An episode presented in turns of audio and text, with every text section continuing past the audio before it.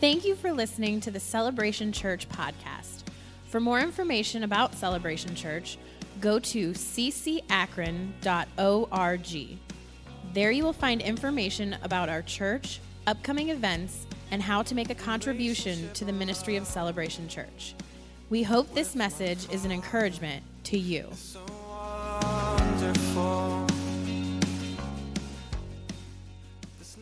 It is great to be here with you guys tonight and see all our all our family at celebration. So we hope you've had a great time while we were away and anticipating our return. I think both of us are going to bust this week, bubbling up with all the goodness of God. Um, so tonight is our last night of seeing and savoring. How many of you have enjoyed it? I hope you've been reading along in the book. Um, the book and the workbook coincide together, and um, you should have gotten a whole lot of revelation and new, um, a new understanding, a new appreciation, a new love for Christ yet again in our walk. Isn't it awesome how He just keeps revealing himself more and more? And, and it's like wait how could we even know him anymore? And then the next thing he just explodes in us one more time and, and we fall in love all over again. It's a beautiful thing so we've got some um, awesome things coming up for you on Wednesday nights. I will um, wait and let you be surprised, but it's going to be good. I'm actually looking at um, in the next couple of weeks starting a new series on prayer. I'm really, really looking forward to that. So we'll see what um, what God decides. Amen. So we're going to start tonight in Matthew 7, verse 13. And we've been talking about the different diversities of Christ. And um, one of the things that we see in Christianity is the narrow path. Um, and that it's difficult, but yet the yoke that's easy. And so in Matthew 7, verse 13 says, Enter by the narrow gate, for wide is the gate, and broad is the way that leads to destruction. And there are many who go in by it. Because narrow is the gate, and difficult is the way which leads to life, and there are few who find it. In Isaiah, it's referred to as the highway of holiness. And in my all time favorite sermon of all times, in case you wanted to know, if you can go Google it online, is Jonathan Edwards um, called The Highway of Holiness. And it talks about um, this very verse um, and referencing as well in Isaiah, and how really the Christian life, that, that if we're walking the narrow path, then we should begin to have a, a lifestyle that represents the character and the nature of God. We should begin to have a lifestyle that as we read the scripture, we begin to see ourselves in, in Christ and see, see ourselves in all of his stories and his actions and his way of life. How many of you know it's humbling to even, to even say, wait, I should see myself when I read about Jesus? But, but like Pastor Grace was saying earlier, the more we know him, the more time we're spent with him, the more what? We're changed into his image from glory to glory. And that the, the last thing that, that Edward says in that sermon is that that the scriptures should bear witness with our life and, and, and who we are. And how many of you know a lot of Christians that would like to tear out a page or two of the Bible? You know what I mean? And so at some point in our life, you know, um, I use this word a lot and I get in trouble um, in different circles. Mike, it is good to see you. We didn't get to see you right before we left, so it's good to see you, bud. Um, but there's a word that I, I use a lot that I actually love, and it's called submission. And, and a lot of, of Christian women and men like to refer to that as a curse word. And it's been awesome since we've been here. How many people have come up to me, and I won't say any names, I don't look around the room at all. How many people have come up to me and said, Oh my gosh, it was like you were speaking right to me, and have learned to love that word, or at least not use it as a curse word, and begin to apply it to our lives. And really, that's what our lives as a Christian should be is that our, our, lifestyle should begin to align and bear witness with the word, not contradict it. And so, really, narrow is the way. It's easy. It's easy to go down the way to destruction. It's easy to just try to fit in with the world. And, and, and for us, you know, to, to walk the Christian walk, how many know we got to fight for it? You know, there's another scripture that says, ever since the days of John the Baptist, the kingdom of heaven has what? Suffered violence, and the violent take it by force. There's one thing I want to be violent about in this life, lifetime, and that is to be violent to pursue the kingdom. That no matter what it takes, No matter what it takes, I want to pursue Christ. No matter what it takes, I don't want to look like the world. I've done, been there, done that, didn't work too good. I don't know about you. Didn't work too good for me. But I want to pursue with all that I have. That on that very day when I cross over, He'll know me. I'll know Him. I don't even care about Him saying, Well done. I just want to look in His eyes. And I want to fall at His feet. And I want to thank Him. Narrow is the way. And, and too many times in Christianity, we fall into the, we've said the prayer, we do our Christian ordinances, we go to church. I've done a devotion for 25 years. I've read my Bible through and through three times in the past five years. I serve and I give. I'm good. But you're just like the mean, ugly person that you're like, why would I even want to be nice to you? You know what I mean? Like, it's just like, what is going on? Narrows the gate, my friend. Narrows the gate, and few find it. And I don't want to see, you know, people over the years have said, well, why don't y'all dance? Well, why don't you drink? Well, why don't you? Why? I, as a Christian, I get to drink and smoke pot and dance as much as I want to. I don't want to. I found something better. I found something sweeter. I found something more pleasurable, more desiring than any alcoholic beverage I could ever partake of or any weed I could ever smoke. Christ has become enough for me. Narrows the way. I don't want to see how much I can get away with. I want to see how much I can look like Christ. You know, it's funny, it's family reunion time. Um, my is my mom's brother. It's it, they're the only two um, in the family that are still alive, and and so it's them with all their kids, and we're all married, and we all have kids now. We all stay in this one house, and it's this big party. Well, my mom's brother got born again along a, a, a Christian party, at a big party.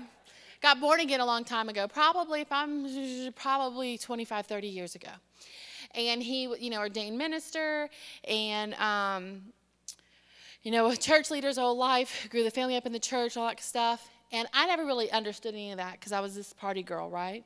And then I'll never forget in the middle of my party girl life, I didn't even know they were coming in town. They show up at my work one day to surprise me.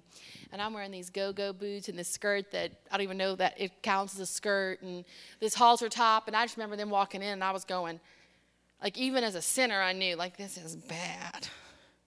I'm embarrassed, right? Well, then they see all of a sudden I'm born again. And we, they live far away. And we all have to, you know, they've got kids and grandkids, and, you know, we're married and, and have, our whole, have our life. And so we don't really get to interact a whole lot throughout the year. This is our one time to interact. But every year it's so funny to watch my Aunt Sue and Uncle Keith watch me. You get what I'm saying?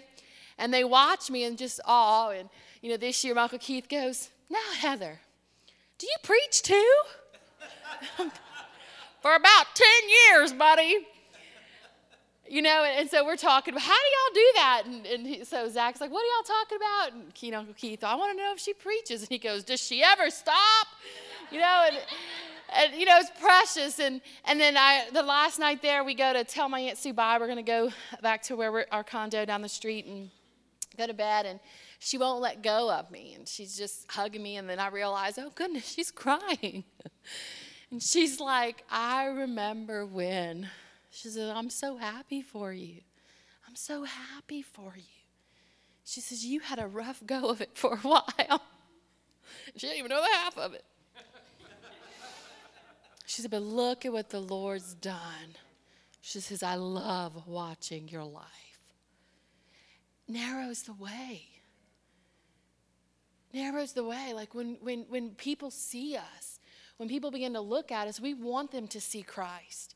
I want my life, whether I'm in the church or out of the church or with the family or whatever, for it to, ex- I mean, absolutely illuminate the gospel of Jesus Christ. I can remember we were out and about, and um, the waves were really choppy this year, like bad. I didn't want to go out in the water again. And that's really unusual. My, my little niece, who's eight, says, Nanny, I'm her grandmother, Nanny, can you take me on the jet ski? Oh, I'll go later. And then someone else came in, Nanny, can we please go on the jet ski together? And I got convicted. I said, All right, baby girl, let's go. And as we're going and we're riding, really I began to get convicted. And I turned the corner because I, you know, I was like being selfish and she just wanted to spend time with me. And I turned the corner and there was the most beautiful landscape with the sun shining and the clouds and the crystal blue sky and the water and the hills of Texas. Nothing, I mean, it's, it's an amazing sight. And I stopped and said, Oh, baby, look, look at this. God painted this just for us. And she said, I know, didn't he? Didn't he? But it's just moments like that, those little moments that you and I begin to not try to be these religious people that, well, this is what I do check church, check giving, check serve, right? But that we begin to just live a way that, that, that we walk with Him and we talk with Him and, and we find Him in the little things. You know, I could have told her, Nanny's tired, girlfriend. It's my vacation. I ain't taking you nowhere. You know, really, I could have. But no, I'm so sorry. Let's go. And I'm, you know, riding that thing, and I'm like, Lord, forgive me. Forgive me for being selfish, pompous little jerk. This baby just wanted my love. How, oh my, and he just starts ministering to me, and then we see him in the clouds. You following me? Narrows the way. We begin to find him in all that we do. Matthew 11, 28 says, Come to me, all you who labor and are heavy laden, and I will give you rest. Mike, I think this is for you, buddy. When I was praying for you earlier, I felt the Lord just wanted to give you rest.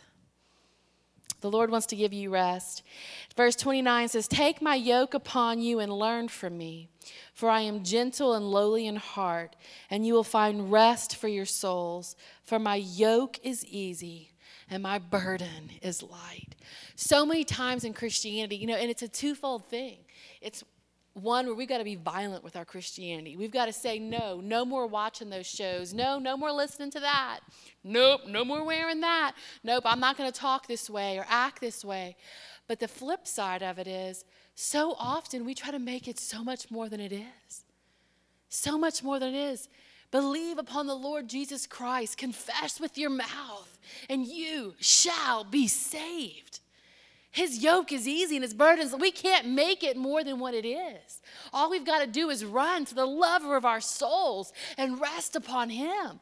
Oh my goodness, there's a song I love, and Grace, Pastor Grace sings it sometimes, but it's t- I just want to lay back on your chest put my head against you and feel your heartbeat. I mean, that's the gist of Christianity. We, there is a rest for our souls. I'll never forget years and years ago in New Orleans, I felt like, oh my gosh, can I do another thing? Can I, can I have one more event or ministry or anything? I'm going to explode. And we had a staff retreat, and we were out on this boat, and um, we would get the, we always go on boats. And we're out on this boat, and I just began to really feel like something's got to burst here. We, are going to have to, it's a staff retreat. We're going to have to just talk about this and put it on the table. I mean, we are burnt out. And then we get off the boat, we go back, we have a meeting, and Pastor Frank says, we need to expand our tents. We need to stretch out those tent pegs. There is, we need to do more. What can you do? And I thought, there ain't no,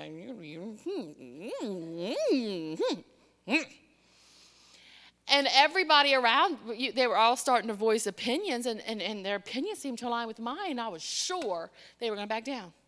We're just going to coast for a little while. And um, pastor just kept going for it. We need to expand our tent pegs.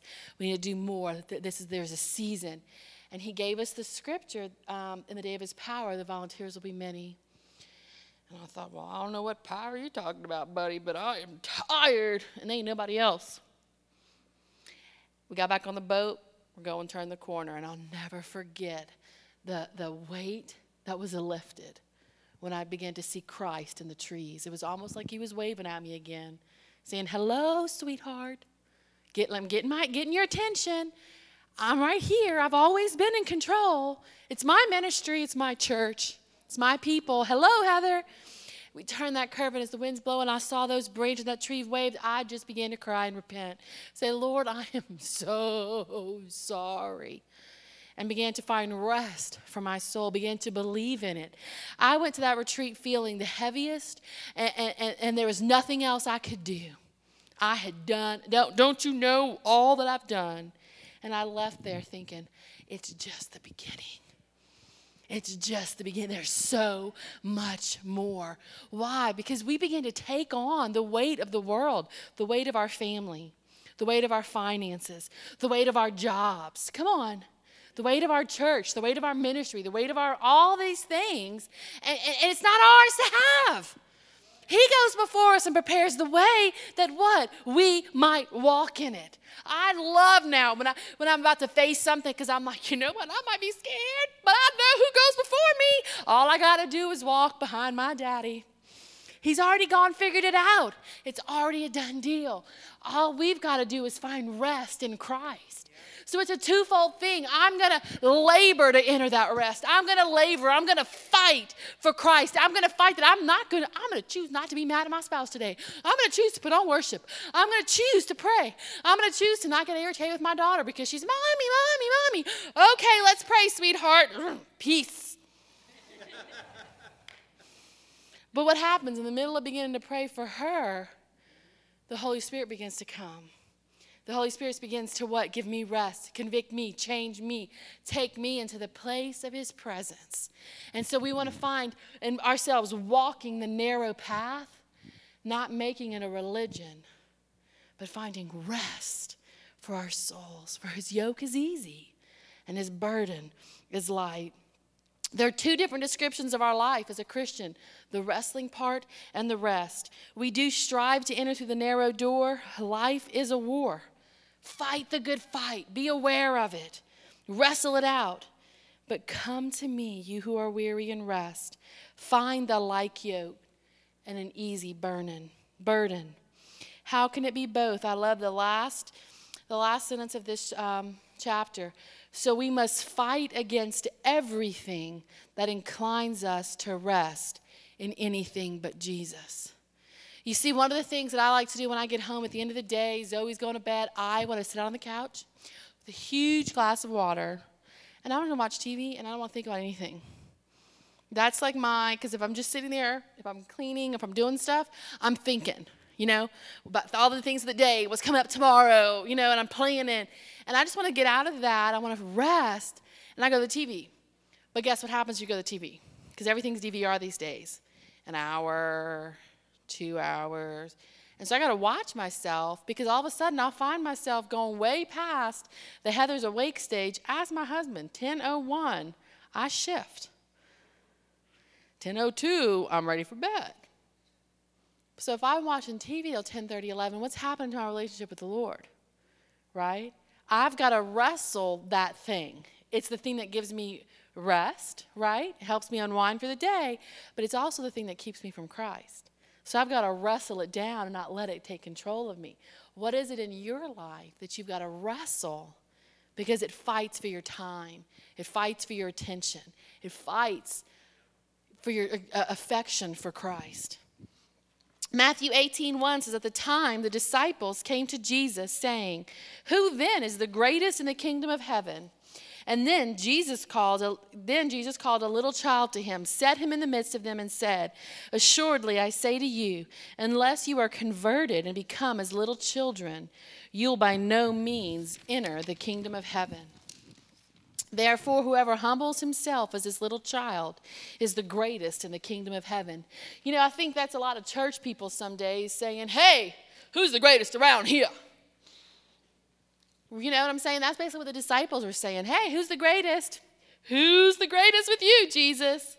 And he just says, Hey, come see little child, come see little baby. And so oftentimes that's why I, I just like to get around new believers, people that, you know, just want to be hungry. I don't, I don't know nothing. I don't, I don't know nothing, and I want to know something.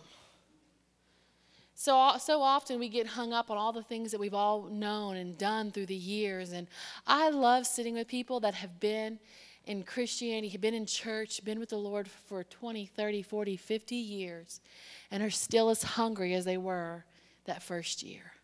That are still as teachable as that first year, that are still as hungry as that first year because they're still willing to learn.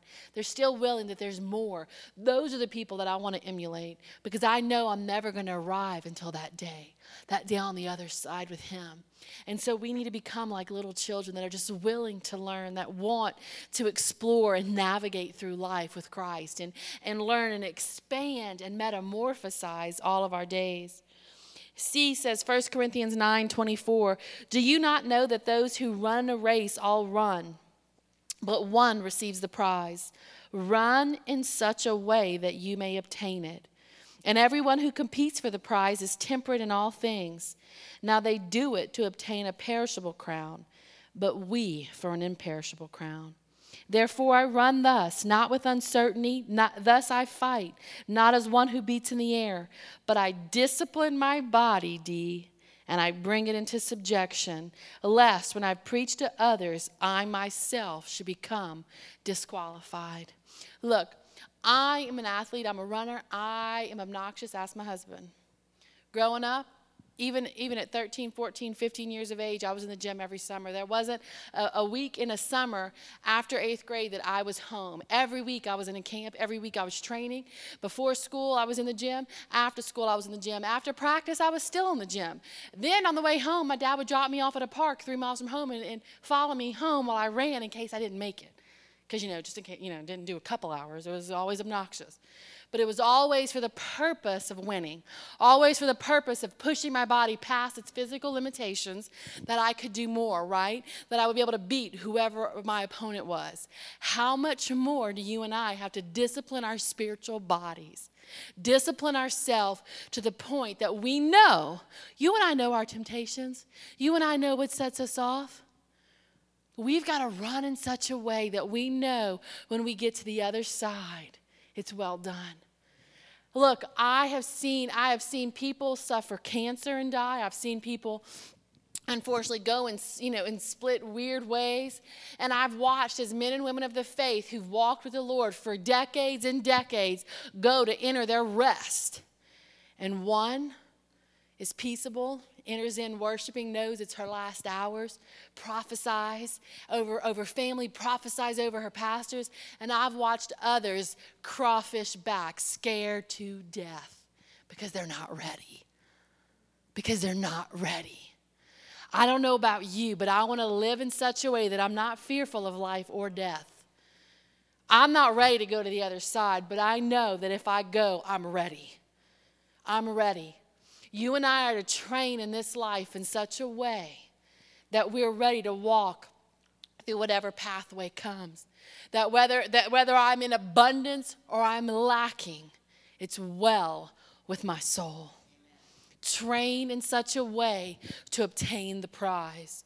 You know, one of the hardest things I had to do was tell a friend of mine, 38 years old, yep, you're dying and you probably won't make it through today. Never forget that. We, the family just, they, she had had cancer for 10 months, and that was never an option. Even going into hospice, she was going to be healed, and they, they never talked about it as a family. And I'll never forget that, that day, and having to tell her that, and our senior pastors were all out of town, and it's like, whoop, you're up. What do you mean I'm up? And I'll never forget having to tell her, you're going to pass. But oh my, you've taught me well. But you're my pastor. No, sweetie, you've taught me well. And now you're going to teach me how to walk and walk through to the other side. You fought the good fight. You've won the race. You have earned your crown.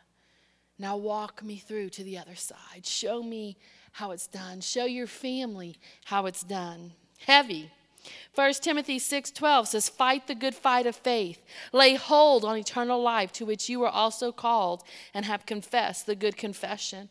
2 Timothy 2:3 you therefore must endure hardship as a good soldier of Jesus Christ. No one engaged in warfare entangles himself with the affairs of this life that he may please him who enlisted him as a soldier. And also if anyone competes in athletics he is not crowned unless he competes how? According to the rules. The hardworking farmer must first partake of the crops. What all is this saying? If you're training for a race, If you're training for, for the race, if you're training for a triathlon, or you're training for a marathon, or, or anything that's coming up, you're not going to let the weather bother you. I've got a friend in Houston who, rain or shine, she's trained for her first marathon, was quite humorous because she'd be on a 13, 16 mile run and had been storming for three or four days. But you're not going to stop someone training because she's got a prize. She knows the day's coming. She knows, regardless, I've got to be prepared for that day because I'm going to finish. One way or another, you might drag me over the finish line, but I'm going to finish. It's the same thing with our Christianity. Oh, but I didn't know this was going to happen. I'll never forget the day before Zach was ever a thought, before probably New Orleans was ever a thought for him. I'm in worship one day, and the Lord begins to speak to me about my calling. And He showed me that it was me with my husband hand in hand. No, I didn't have a face or a name. And then we had the fire of God in our bellies, the breath of God in our mouths. And he told me that we were called to awaken the dead within the American church. And I was like, woohoo! And then I thought, wow. Because in that moment, he began to show me the life that we would live. In other words, I would always be between a rock and a hard place. Because if we were going to be used as an instrument of the kingdom of God to awaken the dead in American churches, we were going to have to live a life of no compromise. We were going to have to live a life that emulated the salt and the light of the earth, that emulated his beauty and his character and his fire and his passion. And I thought, oh, well, there goes the good little pat Christian life. It's time to endure hardship. That doesn't mean it's a bad, it's ugly. I wouldn't have it any other way but I fight to enter, and then I rest in it. I love watching Pastor Grace's face as we go through life here, and she's like, How do you do that? Example, you know, we're working, get the phone call, they think my dad has a heart attack. I remember this, this was months ago. And I'm going through it, and I'm like, hey, I'm supposed to have a meeting. Can I have about half an hour? Just give me half an hour. I'm going through it with my mom on the phone, my sister on the phone. We're going through it, trying to figure out what's happening. Do I need to get on the plane tomorrow? Do I need to get on the plane right now? No, it's okay. All right, love you. Okay, I'm going to sit here. I'm going to pray. Oh, I'm going to cry for a second. Okay, no more crying. Let's pray again. Okay, I'm going to walk through and go to my meeting. And she's like, How are you doing this? You need to go home? No. Why? Because the kingdom of heaven needs to still get taken care of business. There's things around here that still need to get taken care of business. And right now, that's not the pressing matter. He's alive, he's okay. What is me sitting there twiddling my thumbs worrying about it going to do? When that stuff starts happening, I'm like, oh, yeah, devil, what are you trying to prevent, buddy? Because I got work to do for the kingdom. We endure hardships as a good soldier. Nothing stops. Faith is something that we must, must be fought for. It is to thrive, if it is to thrive and survive. This is how we take hold of eternal life by fighting to maintain faith with the joy in Christ. On that the church would waken to the warfare we are in and feel the urgency of the fight for joy.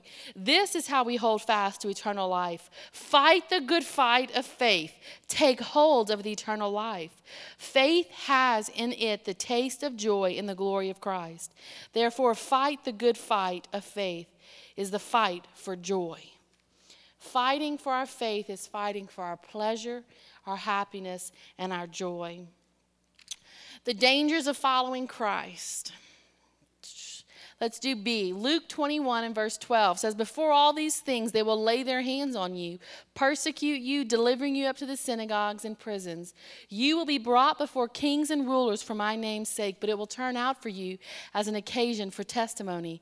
Therefore, settle it in your hearts not to meditate beforehand on what you will answer, for I will give you a mouth and wisdom with which all your adversaries will not be able to contradict or resist. You will be betrayed. You will be betrayed, even by parents and brothers, relatives, and friends, and they will put some of you to death, and you will be hated by all for my name's sake. But not a hair of your head shall be lost. Luke 9 23 says, Then he said to them all, If anyone desires to come after me, let him deny himself and take up his cross daily and follow me. For whoever desires to save his life will lose it, but whoever loses his life for my sake will save it. For what profit is it to a man if he gains the whole world and he himself destroyed or lost? You know, we oftentimes think that in Christianity our life should be blissful and we should just frolic upon the daisies. But look, we live in a real world. You and I are going to be let down. We will be betrayed. The people that you think you're we're walking with, we, you know, oftentimes, unfortunately, we think in the church world every Christian is perfect. Oftentimes, it's the church that lets us down the most. And we just have to begin, you know, to, to, to just make our stand for Christ and love regardless. The expectations, you know, that I have of you and that really you should have of me is that you will let me down. And I'm going to let you down. I'm so sorry. I will try not to, but I know I'm not perfect. And when I'm not, I'll repent. But we have to begin to understand that and begin to look outside of us and outside in our circles and realize we are going to be persecuted. We are going to be looked at as that weird one. Whether it's in the church, you're going to be looked at as the weird one, or out of church, at work, at family, in the groceries. But you know what? I don't mind being looked at as the weird one because one, I know who I stand for, and two, guess who they call in the time of trouble? You know, someone said you enjoy your vacation, you enjoy being off, and I just kind of laughed. I didn't say this at the time. I don't remember what Zach's response was. But within 24 hours of getting to the lake, in less than 24 hours, we had two people get in touch with me. Both were suicidal. So we both turn on. One was a guy, Zach had to go for it. I hadn't seen this guy since 2005. And the other one was a female, so I took it on. You know what? I can get laughed at and mocked all day long, but when you're hurting, I know who you're going to call. Why? Because I've stood, I've fought for my faith in love and that's what these people are attracted to. Drop your expectations of those around you because it'll all it'll do is hurt. Drop your expectations and expect to be hurt. Expect to be persecuted, but walk in love and grace when it happens. Why? Because he's going to be glorified in it. He will be glorified. And then we fear not. Matthew 10 24. A disciple is not above his teacher, nor a servant above his master. It is not enough for a disciple that he be like his teacher, and a servant like his master. If they have called the master of the household of Beelzebub, how much more will they call those of his household? Therefore, do not fear them. For there is nothing covered that will not be revealed, and hidden that will not be known. So many times we just want, we see sin in people's lives, we see stuff, and we just want to blab to the world. If you knew, hey, in due time it will all come out. It'll all come out. What are they going to do to you? Nothing. God knows. Remember, we studied this. Jesus knows all. There's nothing that surprises him. Whatever I tell you in the dark, speak in the light. And what you hear in the ear, preach on the housetops. We have got to get the wax out of our ears and we have got to open our mouths and begin to share the gospel. We have got to stop being so timid as to not offend anyone that we never even let people know we're in love with Him. Do not fear those who kill the body but cannot kill the soul. Some of us need to write this scripture, Matthew 10 28 on an index card and put it all over our houses because fear of people paralyzes too many Christians when they can't kill your soul. They can't touch that part of you. Do not fear those who kill the body but cannot kill the soul, but rather fear him who is able to both destroy both the soul and body in hell. Are not two sparrows sold for a copper coin, and not one of them falls to the ground apart from your Father's will? But the very hairs of your head are all numbered. You know, there's this horrible, sad story back in Louisiana in this town called Opelousas, quite close to where I grew up. And this 17 year old girl, the youngest of four children, went to a Catholic school, um, was born again, um, was a, a, leader in their ministry at their church, as well as the school and the cheerleading squad. School was out, but she was going to cheerleading practice because they were about to leave for camp. There's been bad weather down south. How many of you know that? She went to camp, made it home, was driving up in her driveway, 17 years old, and the storm knocked over a tree. The tree fell on her car, and she's gone. Horribly sad story. But as I read it, I couldn't help but be reminded of that prophet Dick Mills' old saying You can't shoot a man that was born to hang. Her appointed day had come. I pray for that family. But at the same time, God, no, God, no one can touch you or I that God doesn't allow it. His hand, his hand was upon her. She went in a moment of a time with no suffering. She knew him, she loved him, she's with him. We can't fear man. You and I have our appointed day. God goes before us in all our ways and prepares us prepares that way for us. We've got to stop living and walking in fear. The world should not paralyze Christians. Christians should take the world by force. I'll never forget as a young believer, I was living in Lafayette. It wasn't God's will, but this guy was trying to pursue me, and um, he really thought we were going to get married. And I'll never forget, after about two months, he said, You know, I think we should just do the friend thing. And I'm like, You think? And he said, Yeah, he said, You're one of those people, he said, that you just want to take the world and ride it, like for everything that it has. And I'm like, Well, yeah, he came to give us abundant life. He's like, Yeah, I just want to watch people like you live it. And that's scary. As a believer, Jesus said, What? I've come to give you life and life abundant. And so, what is it God's calling you to? What is it He's been speaking to you? We've been spending six weeks getting to know Jesus in a whole new way, all over again. And I can't help but believe that God's been speaking the sweet mysteries of heaven to you. That just like my little niece said, Nanny, Nanny, can you take me on the jet ski? And I was like, no, nah, nah, get somebody else to. And the Holy Spirit came, oh no. I believe He's been doing the same thing to you in your everyday life? What is it He's speaking? What is it that's paralyzed you? Has it been family members? You know, I'm believing. I've got family members that are unsaved, and I am believing with all that's within me that they get born again. Do I sit there and preach the word at them and quote scriptures all day long? No, but ask my husband. Why do you think he told my uncle? She never stops preaching. Because every day, I, John, any of you ever read John Bunyan? If you read his books, his, he doesn't quote one scripture. But it was said of him if you pricked him, he would bleed Bible. That is how much the scripture, the word of God, was in him and flowed out of him. Read Pilgrim's Progress and see if it's not laced with the word of God, laced with the love of God. That's what I want my life to be. That's what every believer's life should be.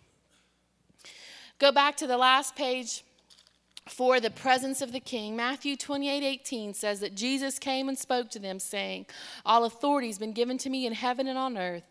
Go, therefore, and make disciples of all the nations, baptizing them in the name of the Father, the Son, of the Holy Spirit, teaching them to observe all things that I've commanded you. And lo, I am with you always, even to the end of the age. You know, we've gone over this scripture a lot, and there's a lot in discipleship, there's a lot in the Great Commission. But we, we want to look at right here, right now, as he says, And lo, I am with you always. The presence of the King is always here. He is everywhere at all times. He is living within you and I. The same Spirit that raised Christ Jesus from the dead lives in you and I as believers. We have access into the King of Kings, to his throne room every day. He's with you always. There's nothing you and I have to fear. There's nothing you and I have to strive for, but to live with Him, to enter that rest. If you and I find ourselves struggling, I urge you talk to your section pastor. You don't want to talk to them, you're not, you're not comfortable with it, come talk to myself, come talk to pastor, come talk to somebody to help shake you loose of trying to control things. That is the most obnoxious, silliest, stupidest thing we can do as Christians. But all of us, all of us find ourselves doing it at some point in our walk. We find our identity in, in, in, worship. We find our identity in passing a plate. We find our identity in opening a door, teaching a class. Oh, we find our identity in holding the mic. we strive to enter his rest. We strive to enter his rest. We strive to enter his rest, to become like little children sitting at his feet. Daddy God, I just want to be with you. Why do we lay hands? He says it all the time. He lays hands for his benefit. Because when he begins to lay hands, he gets filled to the uttermost. Uh, how many times we see people, they're standing there, we'll see if this works. Hey, if you don't want to receive, that's fine. I get this backsplash. Why do I want to greet people, open doors, lead worship, teach a class? Because I want to get a hold of Him. I'm standing there in worship going, Oh, it's so nice to be home. And then I'm thinking, okay, and then tomorrow I got to prepare for Bethesda. I got to teach three hours. Oh, I start my women's Bible study. Oh, I'm going to start the thing on prayer. And I'm like, Oh, you better back up, sister. You got all these meetings. And I'm like, I ain't backing up. You know how full of the Holy Ghost and the Word of God I'm going to be by doing all that? Oh, yeah. I'm going to strive to enter that rest. I'm going to do it all. And I'm not going to strive over it. I'm going to do it because He's pushing me one more time into a season that I get to frolic on the daisies while I teach day after day, hour after hour, week after week. Why? So I can love Him more. Not so I can say, Look at all I'm doing. Look at what I'm doing for the kingdom. What about you? Oh, uh uh-uh. uh.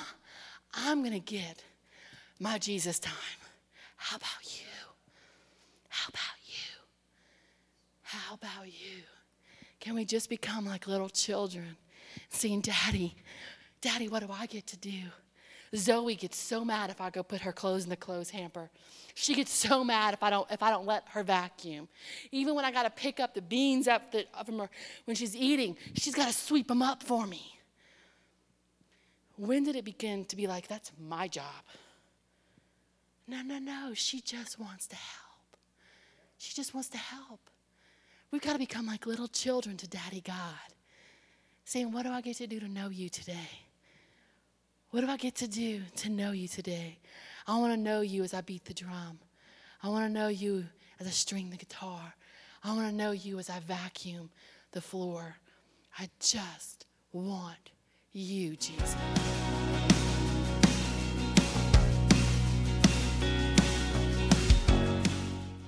Thank you for joining the Celebration Podcast.